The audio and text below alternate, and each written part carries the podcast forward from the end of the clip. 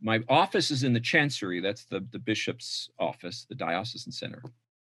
I'm a newly minted evangelical, surrounded by Catholics. I got the bishop down the hall. I got these nuns and priests, and uh, um, I'm asking myself the question: What's the difference?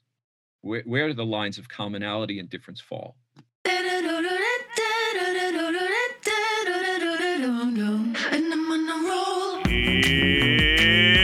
It's watering time!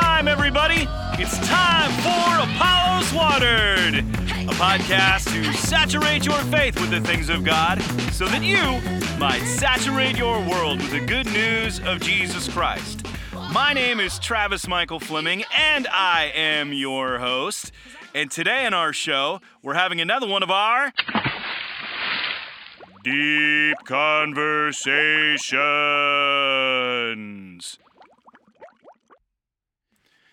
We have talked to a lot of people over the last couple of years on Apollo Watered. We've talked to scholars and missionaries, a filmmaker, musicians. We've heard some pretty incredible stories of what God has been doing in our own culture and in cultures around the world. I mean, we've talked to people like Nik Ripken and Jamie Staples and Audrey Frank and Jackson Wu and Jayson Georges and and David Garrison and people like this that are working among different groups of people all over the world. We've even talked to someone about the world of social influencers. I mean, we've talked to all kinds of people and what what it means to follow Jesus in our everyday world. But we haven't talked to anyone about one of the most common situations that many of us face in our everyday lives. And here's the situation How do we engage with our Roman Catholic friends, family, and neighbors? I know of some Roman Catholic family and friends who listen to this show, and I'm very grateful to have them listen. I'm honored. But we still have to ask the question how should we even think about this subject and our differences? Many of our Protestant church expressions and our habits were born out of a reaction to Roman Catholicism that started way back in the 1500s. But too often, we really don't know that background and the issues that were at stake then, much less what difference they might make today. After all, it's been 500 years. Does any of this matter now? Can't we just all get along? I've invited an old friend of mine to come on to the show. Today we're going to be talking to Chris Castaldo. Chris is an old college friend who's a pastor in Naperville, Illinois, and he is an expert in Roman Catholicism. He's written a lot about it, but not just in the academic sense, but in the experiential one. I mean, he is a real expert. He's a New Yorker, an Italian whose grandparents owned a restaurant and who has an Aunt Marie. You can't get more Italian than that. And he's not just a classroom expert. As I said, he is a former Roman Catholic kind of expert. Chris is going to share his story and help us understand some of the differences as well as the points of similarity. We're going to see what is at the heart of our faith and what we're all facing today in our culture. It's an important conversation that will no doubt hit home for many of us, even if you don't have an Aunt Marie. Happy listening.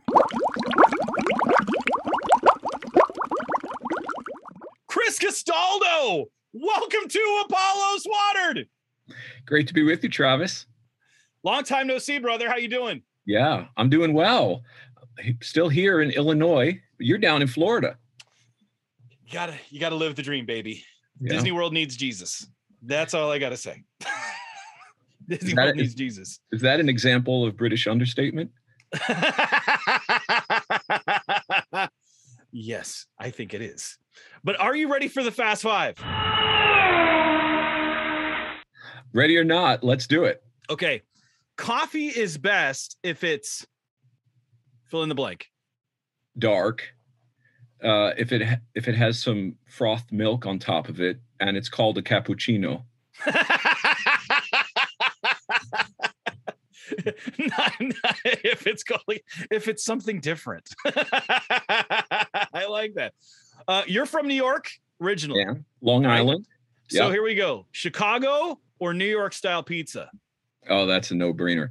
There, I I hate to be the bearer of bad news, but there really isn't such a thing as Chicago-style pizza.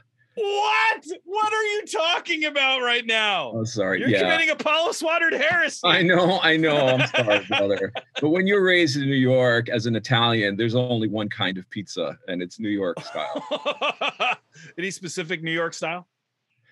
you know, there's so many restaurants. You, you drive down the Yeah. street and they're everywhere, and it's Geno's and Joey's, and they're all fantastic. What about your family? Well, I married a girl from Illinois, so I mean, this is an example of real ecumenism, and um, so she does something in between. I'm not sure what to call it, but it's delicious. I can assure you.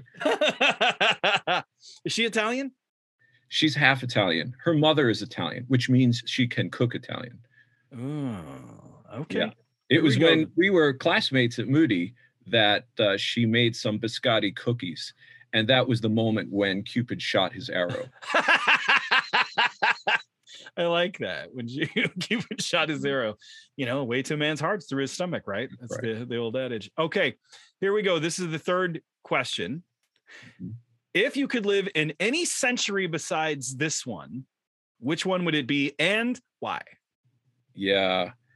I heard I heard Carl Trueman talking about uh, what it's like to live in centuries before our own. And he talked about the importance of dentistry, you know, and uh, plumbing. And it, it really changed my outlook. living in earlier centuries. So the truth is, I'm very happy to live in this century. well, didn't the Oh. pandemic prove that for everybody when the first item they go for is toilet paper? Yeah, yeah, I mean, right. We take for granted.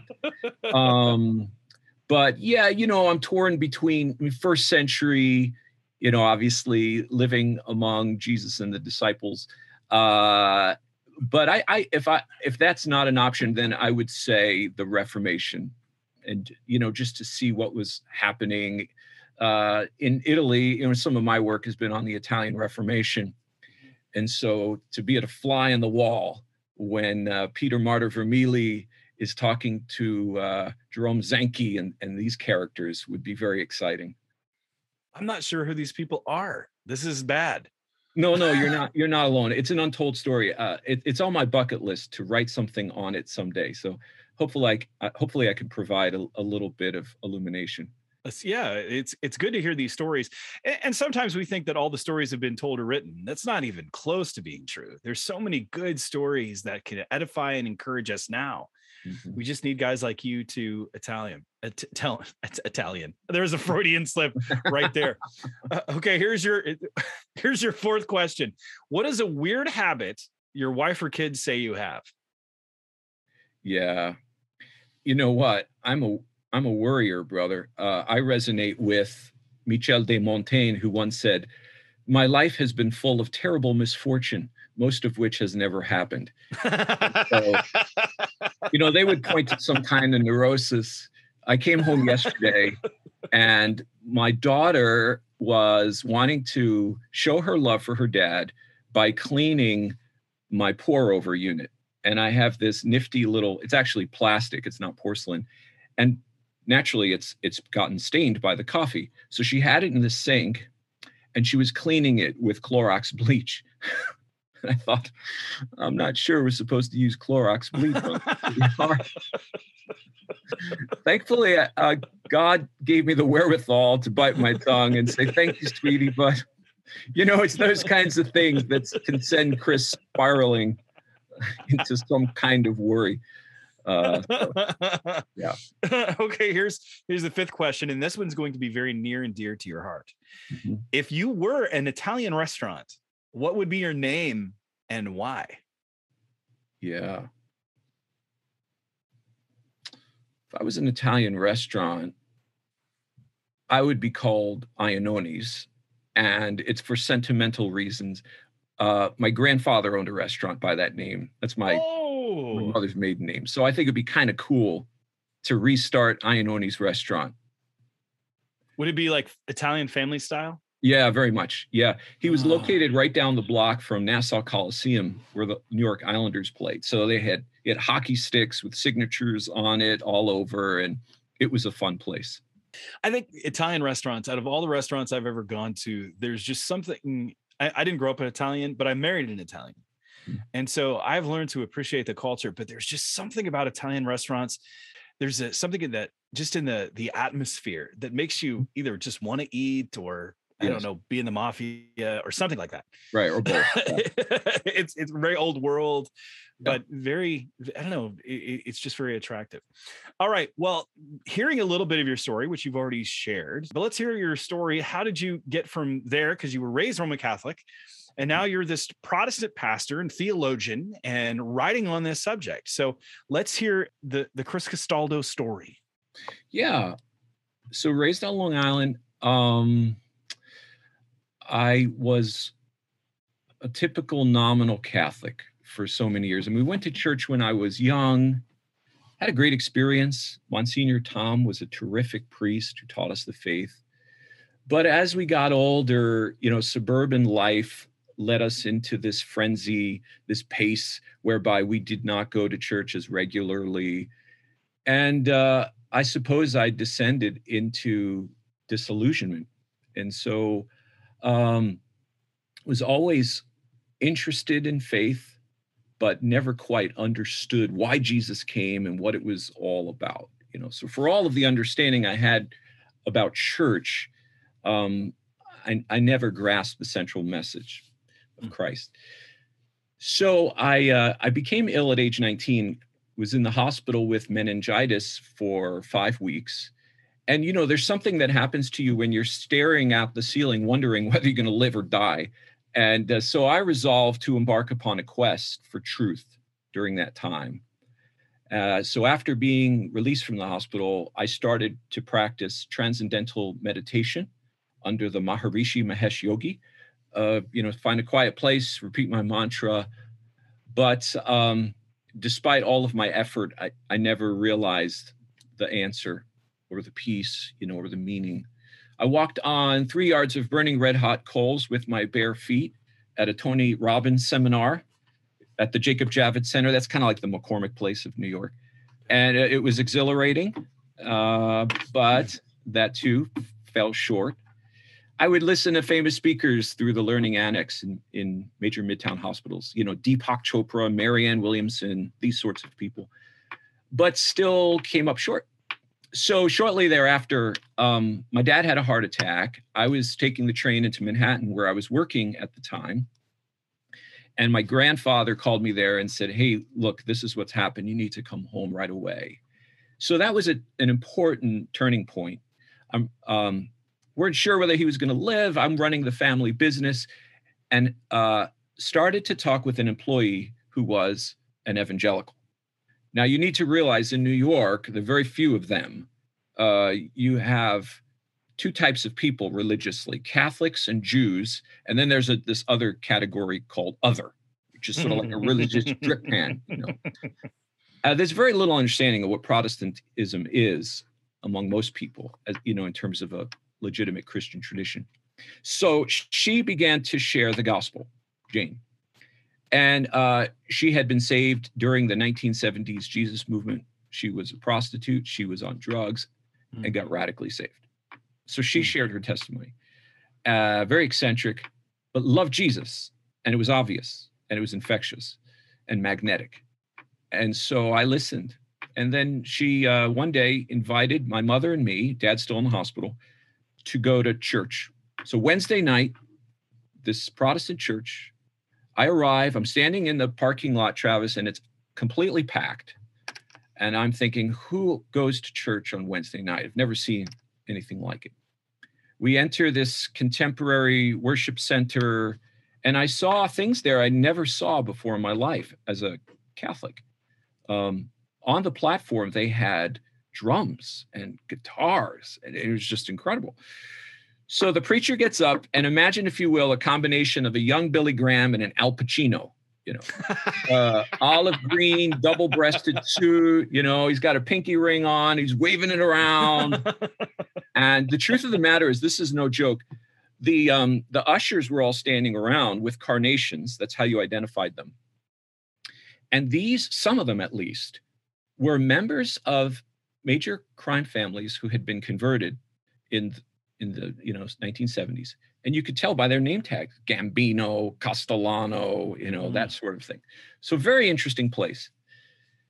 So after a long time of sharing uh, stories it wasn't exactly expositional preaching. You know I remember this uh, discourse on semolina italian bread but eventually he gets up and he says someone is here looking for truth and i want to tell you look no further and then he explained jesus came and he died for you. He took your sin upon himself. And uh, they laid him in a tomb. But after three days, by the power of the Spirit, God raised him and he's alive. And Jesus is standing by now with outstretched arms, inviting you to come and give yourself to him. So, in good traditional Protestant fashion, I responded, went went down to the front, uh, prayed to receive Christ, and that was the decisive turning point. How old were you at this time? 23. 23.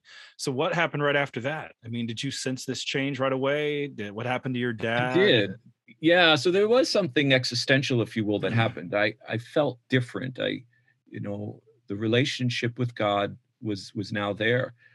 And uh, dad wound up improving and uh, came back to work. Uh, he's still alive and doing well. Um, I went to that church for a bit. It was, it was sort of a, um, I think you could say Kenneth Copeland hyper faith like church. So mm. I only went mm. there for a little while before a friend said, "Hey, look, you might consider this other church." Um, but I I went for a while, and I was so biblically illiterate. Here's how uh, bad it was. When the preacher got up and mentioned the book of Hebrews, the way I heard that was, well, that's not for me because I'm not Jewish. Of course, a lot of Jewish people on Long Island. Mm. But then when you mentioned the book of Romans, I thought, well, that's for me. I'm, I'm that's the level of ignorance I had. Is, it, is, there a book of Ireland or yeah, right? I mean, what are we talking about here? right. So I grew and had uh, mentors and it was a wonderful time and, and jane was there as a, a friend who spoke into my life.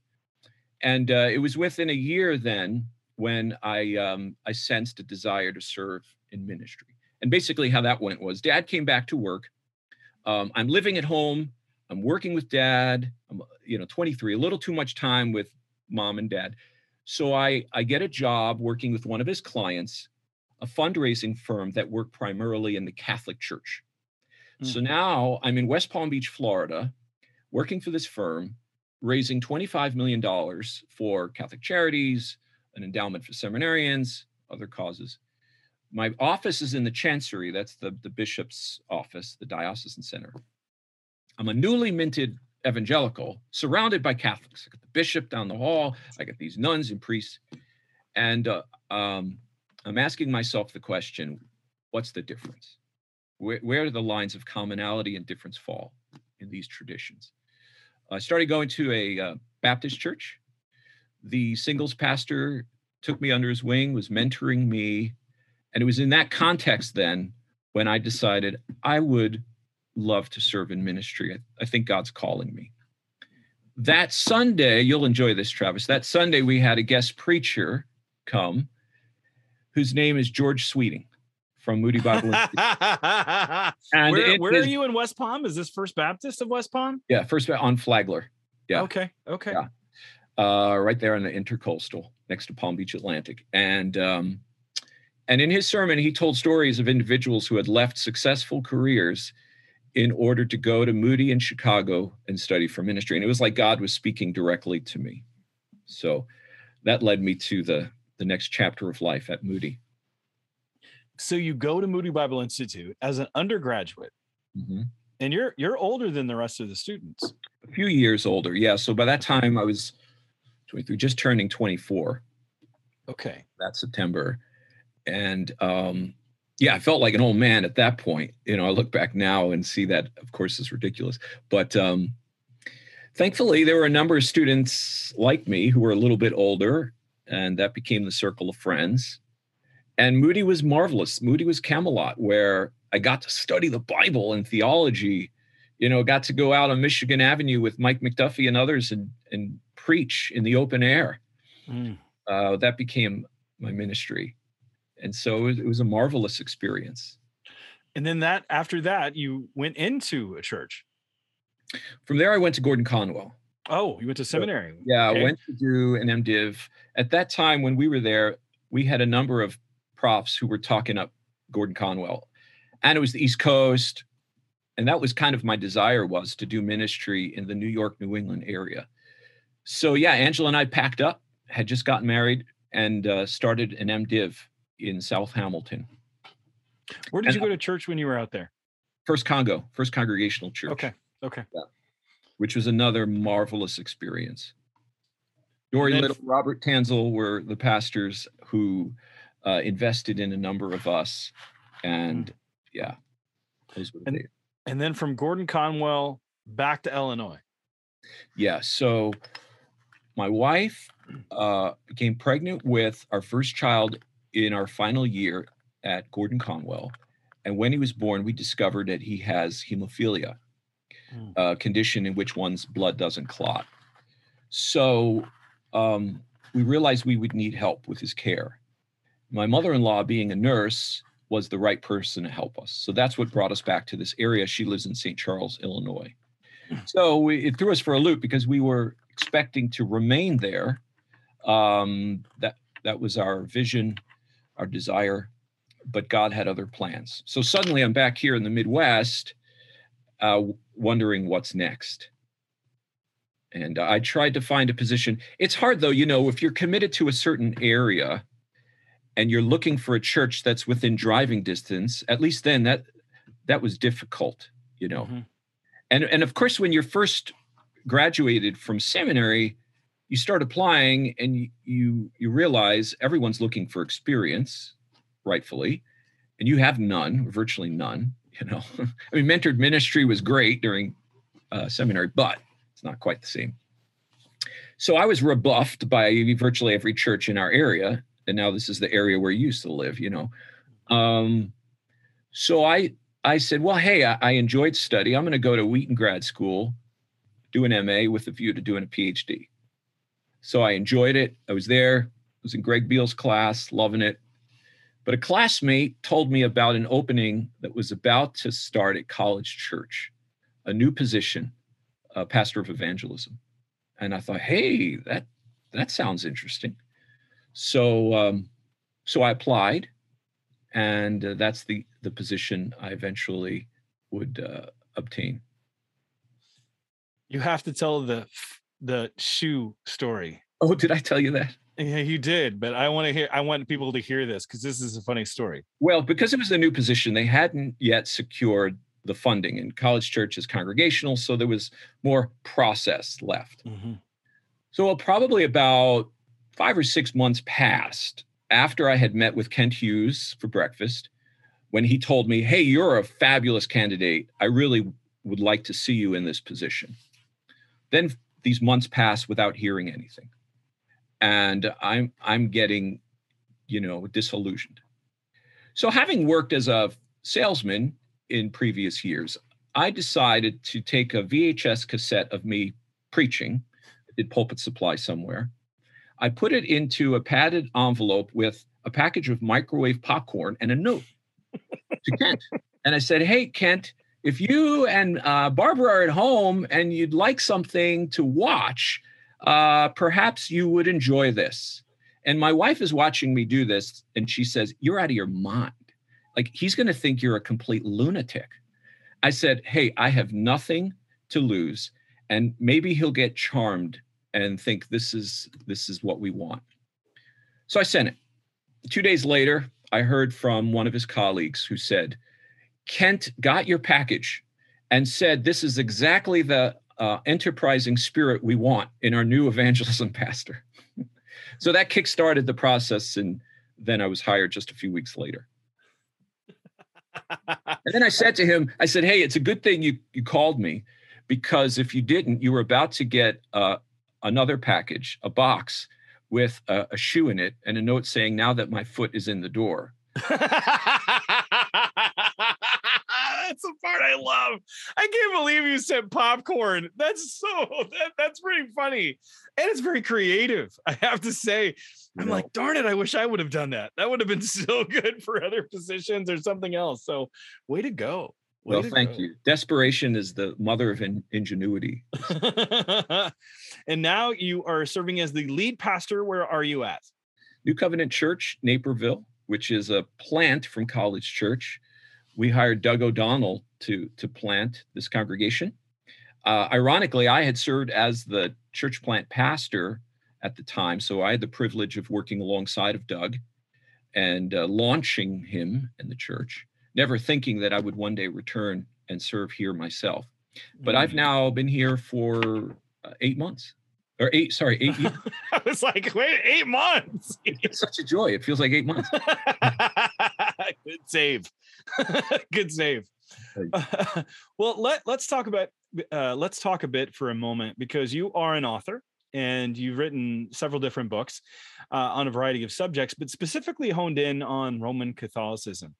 Um, and because of that, what what do eh, you actually alluded to this earlier? But what do Protestants often miss about Roman Catholics, and what do Roman Catholics often miss about Protestants? Yeah. So the first book I wrote was in 2009 called Holy Ground Walking with Jesus as a Former Catholic. And it was a sense, in a sense, um, an attempt to help others avoid all the mistakes I had made as a new convert, going to my family, now my extended family in particular, telling them they're going to hell because they're not born again and uh, you know it was it was not very winsome or effective and um, and then it it came back to my attention at college church i was shepherding um, offering pastoral care to a number of couples that consisted of a catholic and a protestant and their marriages were falling apart mm. so i was there as the pastor saying look to be sure there there are differences and they matter but there is here enough common ground for your marriage to survive and even thrive. So I offered a class on that topic. Um, I forget the title now, but it was a it was a Wednesday night session at College Church in the Commons, and there were 70 people who turned out for it. Mm. And uh, in subsequent classes, it was an enormous showing. So Kent said, "Hey, Chris, you've put your finger on a felt need. You really should consider writing on this." So I started to do that. And the aim was to help evangelicals understand and relate to Catholics constructively. Hmm. Uh, to avoid, again, the mistakes I made, which is a very polemical, adversarial approach. Most of the books written up to that point were pretty predictable. Uh, on one side of the page, you had biblical teaching on various topics. And then on the other side, you had the errors of Rome and, the, you know, hmm. the sort of apologetic method was well just tell your catholic friend and loved one why they're a heretic. And and you know use this content to show out show them that they're really out to lunch. And they need to believe in jesus because the way you've just explained it is is just so appealing. They can't resist. You know I, um so i thought having tried that approach and failed miserably what would it look like if we um, balanced grace and truth? So john 114 Jesus came full of grace and truth. If I'm honest about what the Bible says, but I'm equally serious about honoring the Catholic person with whom I'm speaking. Uh, that is to say, avoiding the extremes, which we, which so often that's where we live. We're either foaming at the mouth pit bulls, going for the jugular of the poor soul who disagrees with us, or we can be so open minded that our doctrinal brains fall out of our heads and we lose all theological integrity. So that's what that was the project. Uh, faithful with the gospel at the leading edge, but warm hearted and relational. So that was Holy Ground. So yeah, that opened up a number of of doors. So I like to say it's not apologetics per se, though it involves a little of that. Uh, nor is it ecumenism. I've also done some ecumenism. Um, after completing my research. Um, but it's not exactly that either. It's more of a, a pastoral approach that is aimed at helping people who live at the Catholic Protestant intersection understand and relate to one another constructively. We're going to take a quick break and hear a word from our sponsors, and we'll be right back. The most important Bible translation is the one you read. At Apollos Watered, we use several different translations when we're studying, preaching, or teaching. But again and again, we keep coming back to the New Living Translation, the NLT. That's why we are excited to partner together. We are united in the belief that understanding the Bible changes everything. Because if you can't understand it, then you won't read it. We want you to know the God of the Bible, to water your faith so that you will water your world. That's why we recommend getting an NLT. It's the Bible in the language we speak. It's not foreign or complicated, but up close and personal. To save some money, go to Tyndale.com. Use the promo code NLT Bibles. It will give you 15% off. There's an NLT for everyone, from kids to adults, devotional Bibles, study Bibles, and so much more.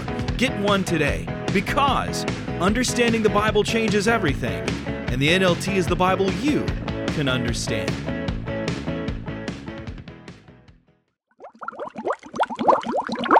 Taking that into consideration for a moment, what are the things that we can do together? Because as the culture seems to become less Christian, post-Christian, whatever term you want to to use, it seems like some of the doctrinal divisions have become less important because the the enemies that have risen against us have become even larger, looming larger. Yeah. And some might say, well, okay, it's Jesus. We got that. Let's let's focus on this part and we can get into the distinctions later, but the other enemies that seem to be crouching all around us with secularization, pluralism that's gone on, and really just outright apathy, disillusionment, causes people that were once enemies to be greater friends, um, at least on some of the social issues, not including the theological issues. Just put that aside for a moment. What are some of the things that we can do and work to together? Yeah. I think Travis, there is another question we need to ask before that one. And that's the right question, particularly in this cultural moment. But I think it's important for us as evangelicals to reflect on how we understand the Roman Catholic Church. Very often, we will um, consider whether the Roman Church uh, is, in fact, Orthodox, whether it reflects apostolic faith, or whether it's something else, maybe a cult. Mm-hmm. And and you know, people in our circles, um, educated at the sorts of places where you and I studied and so forth, will differ mm-hmm. on that. I mean, I have differed on that throughout my life. Mm-hmm. And the way it's framed is yes or no. So if you understand the Roman Catholic Church in light of the creeds, Apostles, Nicene Creed, then you're inclined to say yes, they possess the same basic faith even though they differ on things. If, however, you understand the Catholic Church through the lens of the Reformation, you're more inclined to say no, because they're not uh, legitimately Orthodox. Because at the Council of Trent, uh, the Church, uh, Rome leveled its canons against the doctrine of sola fide, faith alone. Sola fide is at the center of the gospel. How can you affirm a church that opposes the gospel, right? That's the syllogism, right? Okay. I don't think it's helpful to set it up that way, yes or no. And the reason is because the Catholic Church is so enormous and there is such variety of belief among Catholics. In other words, I don't think Catholic teaching, as it comes to us in the Catechism, that is from the Magisterium, is in fact perspicuous. I don't think it's clear. Why do I say that? Because Catholics disagree.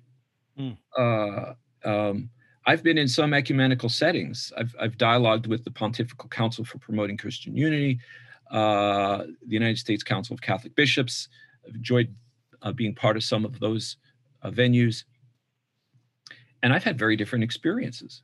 Sometimes you'll get a Catholic scholar who is more Protestant friendly, who reads Avery Cardinal Dulles and has imbibed that notion of participation that we participate in Christ, uh, that there's something relational and that is forensic that that happens when a person's in Christ. Well, that's not very different from what we're trying to say as reformed thinkers, right? So we're going to have real agreement with that person On the other hand, I've participated in dialogue with Catholic scholars who are more Tridentine in, in keeping with Trent. And we have uh, categorical differences, hmm. uh, fundamental differences about the gospel. I have meaningful unity with the first person there, but not with the second one. And so, what I'm saying is, Catholic interpreters, Catholic theologians have very different ideas about what their tradition is saying. And I think a better approach for us as evangelicals is to listen to a particular Catholic person or consider the beliefs of a Catholic parish and then determine do I agree? Are, are, are they biblically informed? Do they appreciate grace and the, and the, in the other truths of which my understanding of the gospel consists? Yeah, it's not going to be the same, granted. But you may find enough unity there to say, I think that's legitimately Christian. I think that's a brother and sister. Hmm. Or is this person speaking with a Catholic voice that is so very different from the teaching of Scripture that there's not unity? I think that's the right approach. and if I were to put a proof text on it, I might put 1 Corinthians 13, where Paul says of Christian love that it believes all things, hopes all things, endures all things. I want to give this Catholic person the benefit of the doubt, listen carefully, and on the basis of what they say, determine the extent of unity I might share with him or her. Hmm. Well, I I like what you said. It, it's really about the individual, the parish, the the qualifiers that are there, because there is not a one size fits all. Even even within Protestantism, I, I remember hearing a, a, man I was teaching on um, something in a Sunday school class, and the man spoke up, and I mentioned Roman Catholicism in my lesson, and he said he tried to clarify to the class. He was an older man, and he said, "What everybody has to understand is they were raised in this." And I stopped him, and I was like, "Well, you were raised in in Protestantism. Like his he was blinded to the fact that he was he he saw his own through his own lenses, right. thinking that they had lenses on their own. But when I encounter a lot of Protestants, they they they either go one of two ways either they're really hyper doctrinal and they know everything about it or it's the other way where they just don't care um, about doctrine at all you know? And then in between you'll find the people that are that are saying to themselves that they'll have a caricature of what a catholic is. And I, I try to tell people not to look at the caricature because sometimes many everyday Catholics don't always understand everything that they that the church teaches. Just like I know a lot of Protestants that don't understand what the Protestant church teaches. Unfortunately, that's true in a lot of circles. Mm-hmm. Um, not always, but um, it, it is good to, to to meet the person first rather than the the label. I think if you meet the person rather than the label, that helps. But you, you mentioned some of the commonalities, and that depends upon the the individual that are there. What are though the things that you mentioned? You said those who are very different and the actual categories of the gospel themselves. Those were much more clear. And you said tridentine. Is that how you said it? Yeah. Yeah. Tridentine. It made me think of the gum for a second. I had to, trident. I had to think of it. Tridentine. And that comes, what is that even label for? Help our oh, listeners oh, sorry, out. Sorry, that's the teaching that comes from the Council of Trent. Okay. Tridentine comes from the Council of Trent, which was in what year? Uh, that was in the uh, 1546 uh, until 1563, as I recall. But there were some breaks in between, depending on which pope was inclined to support it. And they're responding to what was going on with the Protestant Reformation. In large measure, correct. There was also internal reform uh, that wasn't with specific reference to Protestantism, but for the most part, yes, you're right. And then what then are those categories that come out of that where we really see a difference and a departure where we we can say no, we can't agree with where you are. Well, the way the Reformed tradition uh, has reflected on it, that is the Reformation tradition, is in terms of the the formal principle of difference and the material. So the most fundamental difference is that of authority. Uh, what we would call sola scriptura, scripture alone. That is the supreme authority by, for Christian faith, faith and practice. That is God's inspired word. Mm-hmm. Um, and from that uh, basis, then there's another difference, and that's our doctrine of justification. Uh, what's the means by which we're saved? Uh, is it faith alone, or is it faith plus something else? Uh, so, in, in view of the Reformation, those are the the chief issues.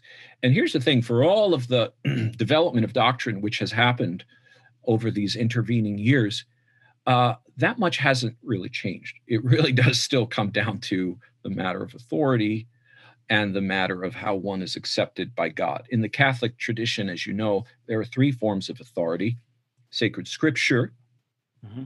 sacred tradition, both of which together constitute the Word of God. Now, that's just pause for a moment. Consider that's different. Oh, when that's very different. Talks yeah. about God's Word. It's not just the Bible, but it's it's the Bible and tradition.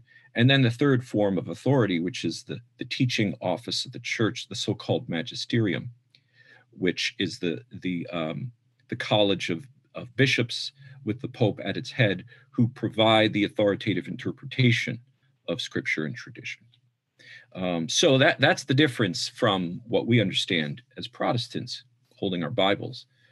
Um, now, just to be clear, uh, our Bibles are understood in a certain context. We we don't want to, you know, pretend that we have an objective reading.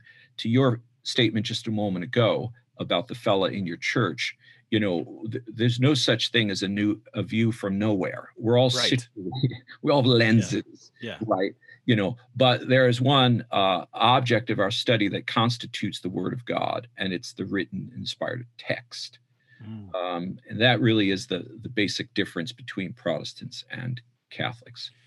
Well, we see so much talk today um, about the state of Bible reading. We interviewed John Plake on the show, and we're looking at the state of Bible reading because Protestants have been known to read their Bibles um, for the most part. I know some Catholics do, but I remember inviting a woman into our small group came from a Roman Catholic background, and she sat in a corner, almost pale, like her face was just devoid of of any type of emotion. She was so fearful and she looked white as a sheet being in the small group but yet she started to speak up and she said we don't do this and i and i she had her hands kind of out in front of her we don't do this and i said do what is this? And i, I you know copied her motion. She goes as catholics we don't sit around and talk about god and we definitely don't open the bible and she said the only bible i have is my my catholic heritage family bible. I mean the kind where it's you know it's like a hinge you have to open. But while Protestant Protestants have been known to be people of the book, people of the Bible, we're seeing an, an, a departure from that or a falling away from those who are reading the Bible. Why is it so important for us to keep the Bible and put it back to where it belongs in our our understanding of truth and who God is? And what's the danger if if we continue on this precipitous slide as a culture? Yeah, so I think what you've described is a benefit from Vatican II, that is uh, the ecumenical council that occurred in the 1960s, which promoted Bible reading for mm-hmm. lay Catholics. And uh, you see it now in ways that you would never have seen it in earlier generations. And that's a good thing. And mm-hmm. I, I think that's for us as Protestants important to recognize that we can invite our Catholic friend to a study and uh, but you're right many of them will be uncomfortable because they have perhaps been raised to think that the priest is the one who's qualified to interpret scripture. It's something that is above the head of a layperson. Mm-hmm. and that is um, actually related to the conversation we were just having a moment ago about authority. If you were to summarize um, how authority works in a Roman Catholic context versus uh, Protestant, one way to do it is to ask the question where do we find apostolic faith? And for the, the Protestant, there is, if you will, a connection between Jesus, the living word at the right hand of the Father, and Jesus, the, the written word, right? Mm. Um, inspired by God, that is where we encounter the authority and saving presence of Christ. For the Catholic, it works a little different, though. Uh, they will often describe it in terms of continuous incarnation or prolongation. And the idea is you have Jesus, the living word, God's right hand, and he embodies his authority and saving presence in the institution of the one holy Catholic apostolic church. So, where do you go to find the, that saving presence, to find divine revelation? Mm-hmm. you go to the institutional church. uh, through her priesthood, through her various ministrations. Uh, that's where you encounter Christ. So that is actually in the background informing this woman because she's thinking, whoa, you want me to read this Bible without the involvement of the church? That's a very different approach from what she's accustomed to. Do you find, though, going back to the idea of authority, well, we would say that the Bible is our authority, and you were mentioning Catholics with their sacred tradition and the magisterium and the teaching office kind of all combined together. Do you find, though, that today those discussions are becoming increasingly not that they're not relevant it, it, it feels to me when i talk with people in the culture even within protestantism become everyone has become their own authority. It, it's become the the judges the world of the judges you know everyone was did what was right in his own eyes to the point where people don't even want to talk to you anymore if you're you're citing the bible to mm-hmm. them. And it's my contention that we can never remove the scripture because without the scripture we don't have anything um, we have no revelation and understanding of who Jesus is, and we have to be re- able to re-engage and re-articulate this principle of justification by faith alone and Scripture in a culture where the backdrop is changed, mm-hmm. meaning that it's not as it was in the Reformation, and not that the Reformation principles have changed, but the backdrop has somewhat shifted in mm-hmm. our understanding of uh, authority. How do we keep this idea of biblical authority in our people when they're being bombarded by images and ideas that totally contradict or challenge any idea of a outside authority of oneself rather than inside oneself. Mm-hmm. yeah. We have to be honest about the fact that it is uh, as paul said foolishness foolishness of god. I mean i think of the apostle paul in his um, missionary journeys, approaching Jewish people, saying to them, in effect, you know, uh, you're expecting the Messiah, uh, anticipating him to come as a conquering hero. Um, he has, in fact, come, and he was uh, apprehended and crucified by the Romans.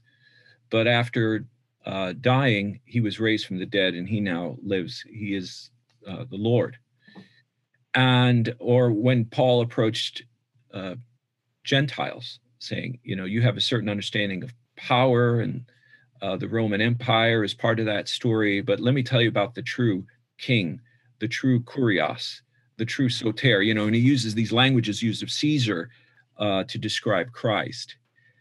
How crazy that would have sounded on the street. Like mm. incredulous. And paul's a bright guy and yet he is proclaiming that with all his heart. And yet, through the foolishness of that message, men and women are having their darkened hearts uh, enlightened and they are coming to faith. Um, I think that's the vision we need to recognize in this cultural moment. I know it sounds foolish today, but you know what? It's always sound foolish. And that's actually the point because God, who is almighty, is using us in our humility to accomplish his eternal purposes.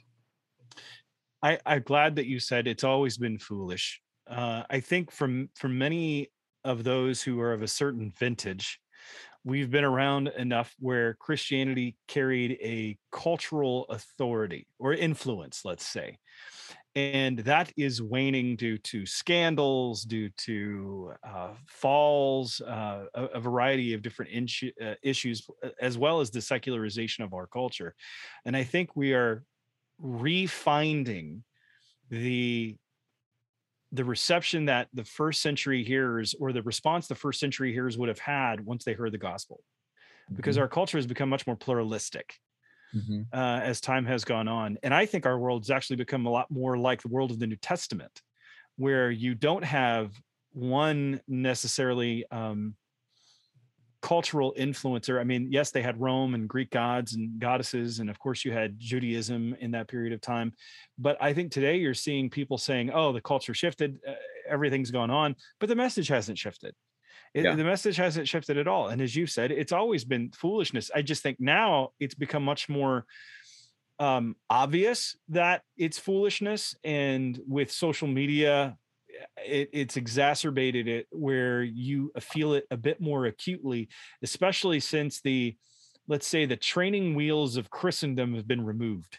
Mm-hmm. Um, as time has gone on. What is the challenge for us going forward, though, and how do we work with Roman Catholics in, in these issues? And again, I know you mentioned individuals, but are we do we try to unite on social issues, say like abortion, gay marriage, euthanasia? What do we talk about immigration or theology of the body? Or do we do we try to find that common ground, or do we still keep our, our own little fortresses of of theological solitude? Yeah. All right. So you sent my mind going in multiple directions. We'll yeah. Sorry. I'll give you like a million no, no, questions because that's how it flies on Apollos Watered, Chris. I love it. I'm sufficiently. CC. That's your nickname, by the way. CC. Yeah. All right. I love this. Okay. Let's do it. Um, yeah. So um, we we have to be, we have to come to terms with this fact that um, our our message doesn't make sense to the world. Uh, what you said earlier about the early church made me think of uh, Carl Trueman's book in the, in the, the last portion where he uh, which book? uh, the rise and triumph of the modern self. Oh so yes yes good book. We interviewed him about that book yeah and you know it's at the end where he points to the early church as the model we need to learn from the, the example. Um, i think that's right and so one example of a catholic nature that comes to mind was um, just after I was converted, I went to Christmas dinner at uh, Uncle Billy's house, and the whole family is assembled. And they had learned that I'm no longer a Catholic. That's a big deal. That's a big deal. Yeah, especially to Italians. Yeah, oh, right. Yeah, you know. Uh, so I'm waiting for someone to uh, ask me about it. Nothing. Just waiting in the corner yeah. Someone yeah. asked me why I'm an evangelical. Yeah, yeah, Please ask right. me why I'm an evangelical. Almost. So it's late at night. We're we're getting ready to go. Sometime after 11 o'clock, putting putting my coat on. At that very moment, I'm approaching the door to leave. Aunt Marie calls out from across the room in front of everyone, Christopher, I understand you're no longer a Catholic. What happened? Now? I gotta, I gotta, give an answer for the hope within me. They're like, you know, the, everyone's finished the limoncello, the night's over. so thankfully, I had just heard um, a, a, sermon in which the preacher used this phrase that came, it was like, as Lewis says, it came riding in on a white horse and saved me. I turned to Aunt Marie and said, you know, I, for all my life as a Catholic, I spelled Christianity with the letters D O. Here's what I need to do to mm. be right with God. And when I came to understand Aunt Marie, is that Christianity is actually spelled D O N E. It's what Jesus has done fully and finally. And that's the reason for my decision. And, you know, it was a very rare occasion where I had the, the right word in the right moment. Mm. Um, but I think that's that illustrates what we're talking about. Um, it still wouldn't have made sense. I can only imagine what they said after I left, but that's kind of the the essence of the of the message here, and it's up to the Lord. It's up to the Spirit to extend saving grace through that message in, in order to enlighten someone's mind. As you, I, I mean, I'm picturing this scene playing out as you mentioned, you're putting on your jacket. And some reason I'm thinking, because what year is this? This is 90s. Yeah, this is 90s, this 90s. is the 90s. So I'm picturing you putting on this coat, and for some reason I have this like sports metaphor in my background where you've got like you know it's got emblazoned on the back your favorite sports team, and instead you got a coat that says evangelical. it says yeah. evangelical on the back, and then Aunt Marie speak, speaks up. Um, but uh, in the common parlance, like when I when I started encountering Roman Catholicism, and, and of course I, I grew up in a small town in East Central Illinois, and there were very few Catholics in my town. Mm-hmm. So Catholicism was always far away. It was always very foreign to me. And so when I started interacting with people who came from Catholic backgrounds, I took the same approach that you'd mentioned. You're going to hell, your theology's wrong. And even when you mentioned the side by side comparison, I did that. Full disclosure, yeah. I did that. The catechism all lined up right next to the scripture. And that was about as winsome as getting hit in the face with a, a, a pantyhose full of bricks. Mm-hmm. You know, that's about that's about the extent of it. And even as I've gone on though, I've seen a lot of people who have really been into the doctrines of the Reformation. And I and I'm I believe in the doctrines of the Reformation, but I feel like the battle that's still being fought that many of those of my Reformation um, advocate brothers and sisters, as if they're still fighting the exact same battle as they were then, the, sa- the same backdrop. But now I look at it and I go, okay, what does faith alone look like in a world of self help? Mm-hmm. Th- that's what I, I, I think of. Or what does Christ alone look like when it's a world of the achievement of my dreams and self-realization or that expressive individualism that Trueman talks about. What does scripture alone look like next to my psychological profile? Mm-hmm. These are the questions that I still think that the Reformation speaks to us on. How do we help our people see the importance of these doctrines and how they're applied in our modern cultural with our modern cultural backdrop? Mm-hmm. I think it does speak directly to the therapeutic self, if I can use that language, in that, um, you know, there's a lot of good to what we do now in the way of introspection. I don't want to poo poo all of that. I know the Enneagram is controversial, so, and I'm a pastor, so I'm wise enough to not step on uh, on landmines. But you know, th- these sorts of things we do to understand ourselves.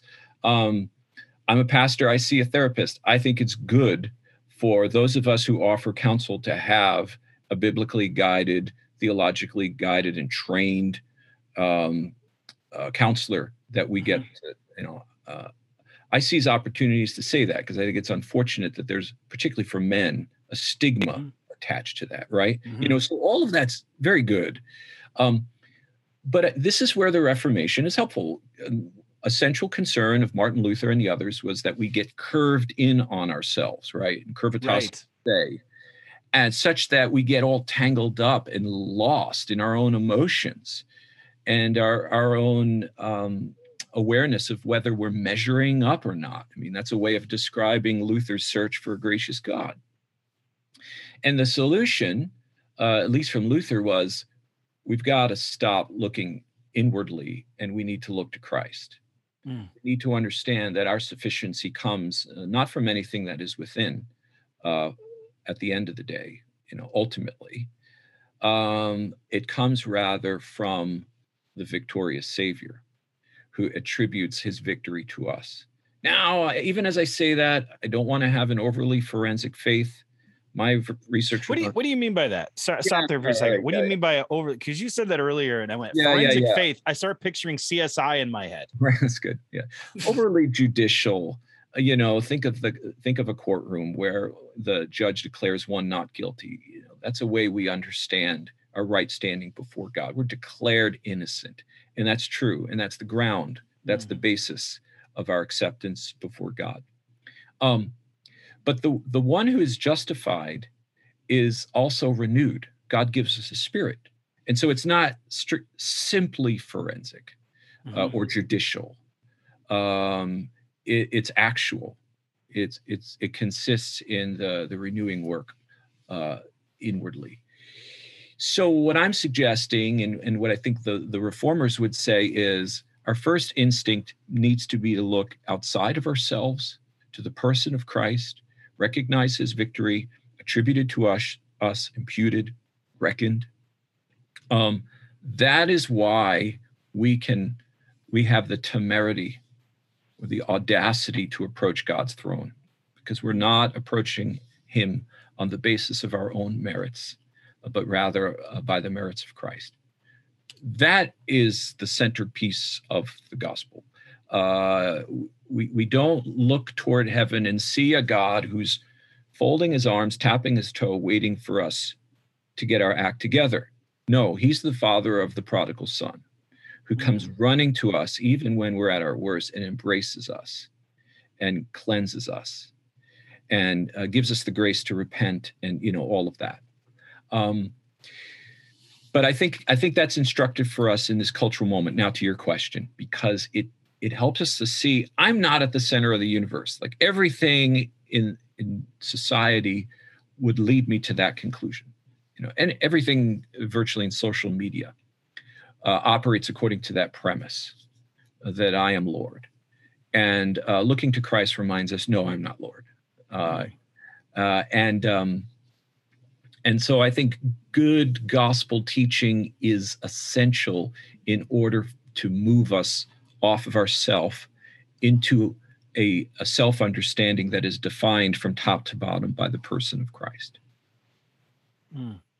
But then take the next step and realize that um, we are his workmanship created in Christ Jesus for good works, which he has prepared in advance that we would walk in, you know, and that there is something very living and active. We work this out with fear and trembling, you know, disciplines of faith is part of that. It's, uh, we can't, we can't allow our, our doctrine of, um, of the God, this understanding of the gospel uh, as grounded in Christ's finished work to, to uh, lead us toward a cheap grace and that mm-hmm. there's a long history of that as well of course you know define cheap grace just for our yeah our so I'm, I'm using that language from uh, bonhoeffer particularly and we might call it an easy believism the notion that you know i prayed a prayer at some point i have believed and uh, on that basis of of my decision i now am secure uh, without reference to the way i live for christ from day to day.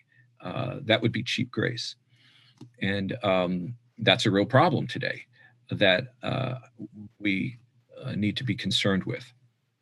How do we help our people then grow to get out of that easy believism? It, it seems that as churches have gone on, as they, especially during the pandemic, churches started competing, unfortunately, for eyeballs uh, church was forced to go into a different form than many of us were prepared or, uh, or, or understood the implications of them. And as we've seen as time has progressed, it it has been disastrous in some places as time has gone on, and we've seen people leave, not come back, or they think that they can just do church and they online. How do we help our people call them back to a real biblical discipleship of growth and good teaching? Yeah, let's use uh, Dietrich Bonhoeffer as a point of departure there. Uh, you know, he was instrumental in forming the so called confessing church, uh, the church that stood against Hitler. And uh, there was a, a, particular school, a training center, residential training center that, that he started, Finkenwalde uh, pardon me, those of German speakers. Uh, started what does it. that mean? What does that mean? Yeah, that's just the town in which it was located. Oh, okay. I thought it was like thinking Wilda, thinking Valda. I'm like, yeah. thinking what? What are we talking about here? I miss it. My German is very bad. right. So when he started it, uh, it was uh, intentionally framed by the Sermon on the Mount and his his desire was to form students future pastors church leaders uh, with the insight of jesus words starting with the beatitudes and going right through. Because and here's the point this is where it's instructive for us. In order to stand against the propaganda of hitler hitler and all the influence of nazism which by that time was great he uh, bonhoeffer said we have to go deep. This theology of the cross is something for which we can't just give lip service, but it needs to really shape us. And so they they did, and they had confession. And by the way, Bonhoeffer was criticized by some. Uh, his friend Karl Barth, for example, uh, uh, leveled that kind of criticism, suggesting that what Bonhoeffer was doing there was more reflective of Roman Catholicism because it it felt monastic. Mm. And the way Bonhoeffer responded to Barth and others was to say, no, this is just what's needed now in this cultural moment. In other words, the temptation to go with the flow, which meant to go toward Hitler, was so great that we need to apply the most rigorous disciplines of faith that we have. And the, the place to which Bonhoeffer went was uh, the Sermon on the Mount, rightfully, I think. I think we're in that moment now, Travis. Yeah, that's what I was going to ask you. And why do you think we're in that moment now? And how does, if we are in that moment, how does the Sermon on the Mount apply and speak to us in this cultural moment? Well, social media obviously has a lot to do with it. These devices we carry that convey messages to us all day long. You know, as a pastor, I stand up Sunday morning, I have a half an hour or so, and I do my best. And uh, look, I, I do it with great optimism because I believe the Spirit works through His Word to effect real transformation. It's it's not our rhetoric, you know, um, but but our people are and we all are being shaped constantly by these forces. And uh, so it is a, a sobering reality that we have to take seriously. And we ought to pause and and ask what can we do? What stakes do we have to put into the ground in order to approach life differently uh, in view of this threat? Um, and so yeah here's if I were to answer your question, I would do it this way. I think when we look at the Beatitudes and the teaching that follows, um, we recognize a counterintuitive turn.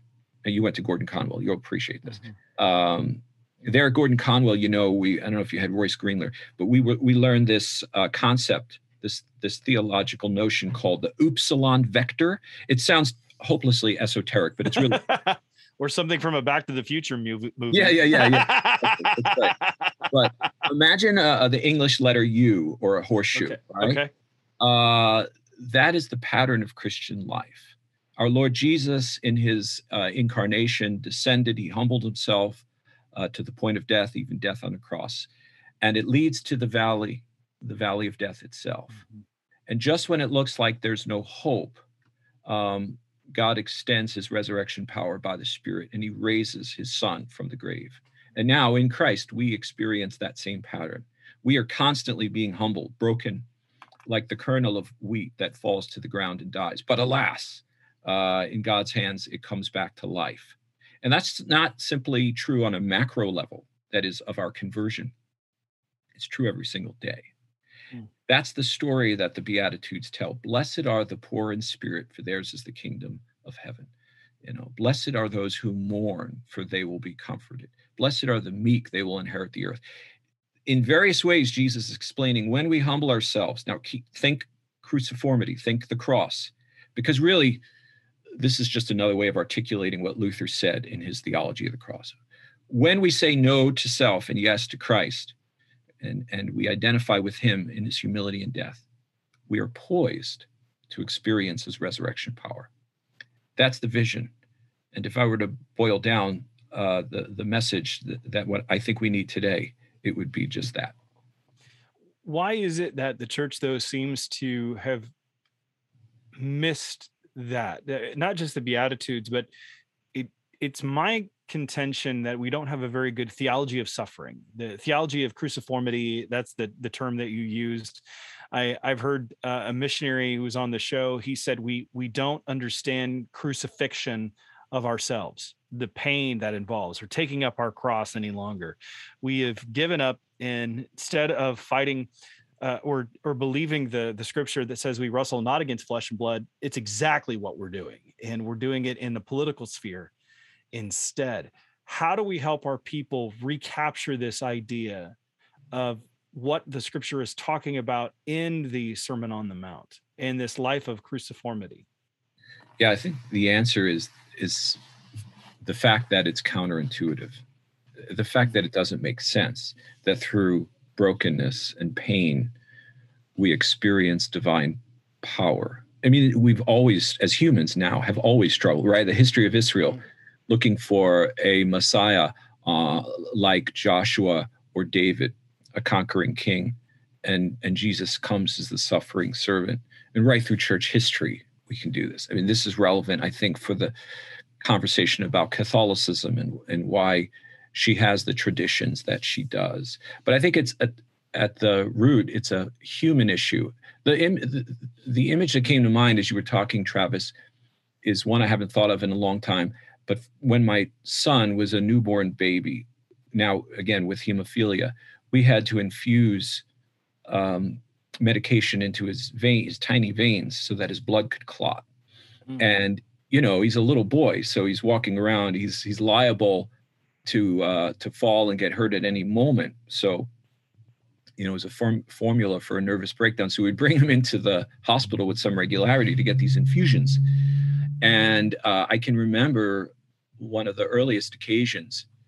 Uh, he he he had experienced it a couple of times, so he knew it wasn't uh, pleasurable uh, to to have an intravenous needle uh, come at him.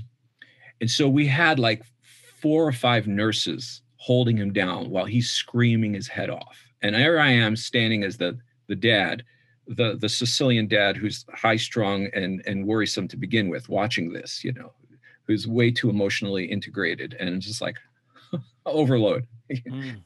but it was instructive because here we are as parents and a medical staff trying to provide him with um, medication that will protect his life. But everything in his body, in his um, limbic system, uh, in his little experience as a newborn, is saying, No way, get that thing away from me. Right. Mm. I think that might illustrate what we're describing here with the counterintuitive nature. Everything in our being says poverty of spirit's not good, mourning is not good. Um, meekness well maybe meekness but it doesn't sound that great you know mm-hmm. that kind of a thing. But it is the appointed means by which we experience the divine presence. It seems that we don't want to be joseph in prison. We want to be david taking out goliath. It, it depends on the biblical metaphor that we're using but even our lord as he as jesus talks about the world will hate you but know this it hated me first. And i think we are discovering rediscovering what the those global voices of christ followers have been saying for many many years that we've tried to remove. Uh, i actually had a missionary on the show Nik Ripken mm-hmm. and he had said in our conversation he said oftentimes whenever we in the west hear about persecution of someone a missionary that we sponsor it's get them out get them out get them out get them out and he said, oftentimes, though, it might be that's it, he illustrated it this way it might be taking Joseph out of prison too soon. Mm. And mm. his point was is that maybe God wants him to suffer in order to show his church. Yeah. And that's a hard, like you said, it's counterintuitive. I mean, we we do need to measure that and understand it because there are times that we do. I mean even paul there's times where he he fleed he gets you know dropped down in a bucket outside of a wall and there's other times where he he suffers. Yeah. so there it, it's a both and not an either or. It's just learning the proper situation and what god has called us to in that moment. Think about some, paul yeah. for a moment. We i taught through acts last year. Uh, it was just breathtaking to watch him passage after passage entering the city, goes to the synagogue, preaches mm-hmm. Christ, and you know, set your clock. There's going to be a mob waiting for him with stones who are going to pummel him. And this is Paul, who was, you know, one of the most educated, informed, devout men you could possibly imagine. And this is his experience, uh, being being uh, opposed in this way. And yet, through that ministry, the kingdom advanced with uh, a quality of of power and beauty that is unparalleled. Um, that is instructive, or it ought to be. Taking into consideration the Beatitudes for a moment, you're working on a book about the Beatitudes, aren't you? Are you not? Just finished it, submitted it to Crossway, and uh, it is now in the editing phase. You know. So when will we eh, be able to get a hold of that book? And what's it called? What's the title? Yeah, the provisional title, what, what I've given them is uh, As in Heaven, um, Embracing Who You Are and What You Are Called to Do. We'll see if they go with that. Do they so they could pick a different title and just yeah, not they, tell you? Yeah, the publishing company owns it. So they they but they'll they have the final decision. But they're really good about uh dialoguing and uh, receiving your input. So we'll see. Awesome. Well, how, how can people learn and follow you and what you're doing? Yeah, I have a website, chriscastaldo.com.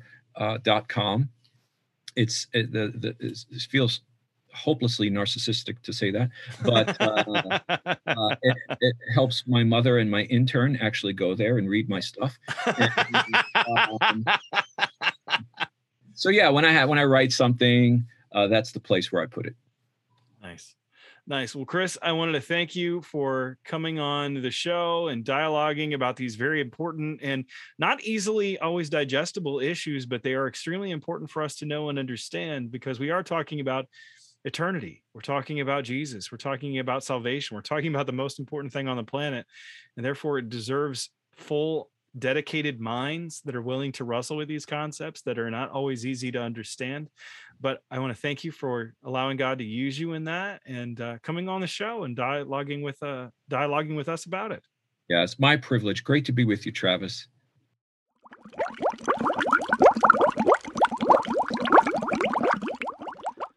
I hope you found that conversation helpful. I know I did. Like I said in the interview, I've made all of the classic mistakes when talking to my Roman Catholic family and friends over the years. Well intentioned, but mistakes nonetheless. Chris's emphasis on where we look to for authority is extremely important. I think that it points to where we often go astray. We don't even realize we're looking at things quite differently, so we end up talking past one another. Also, the fact that the Roman Catholic Church is so much larger than we Protestants really understand. As Chris said, he has met with leaders in the Roman Catholic Church that have been very open, and some not at all, which means we can't have a one size fits all approach. At the same time, Catholics and Protestants are facing a common challenge a culture that doesn't value or accept any authority outside of the self. Chris's suggestion that we all need to follow the example of Dietrich Bonhoeffer and live out the Sermon on the Mount really rings true to us. Here at Apollos Watered, we talk about discipleship for all of life, and that's what the Sermon on the Mount is all about. Our editor, Kevin O'Brien, calls it the Manifesto of Citizenship in the Kingdom of God. Living like that is going to seem foolish to the world, but like Chris said, that's not new. The gospel has always been foolish. But even though we rebel against it, just like Chris's infant son pulling away from the medicine that would give him the power to live, it is in this foolishness that we all find our truth. Thank you so much for listening. These past two months have seen our audience grow and downloads increase. We know that's because you are sharing how the podcast has helped you. Thank you, and keep it up. Please share Apollos Watered with your friends, whether on social media or face to face. Reviews on the Apple Podcast platform really help others to find us as well. And if God lays it on your heart, would you consider becoming a watering partner with us to help water the world? We have a lot of ideas and plans that we'd like to pursue, but we really need funding to make them happen. Go to apolloswatered.org and click the Support Us button thanks in advance. Much thanks to the Apollos Watered team of Kevin, Melissa, Eliana, and Rebecca. This is Travis Michael Fleming signing off from Apollos Watered. Stay watered, everybody.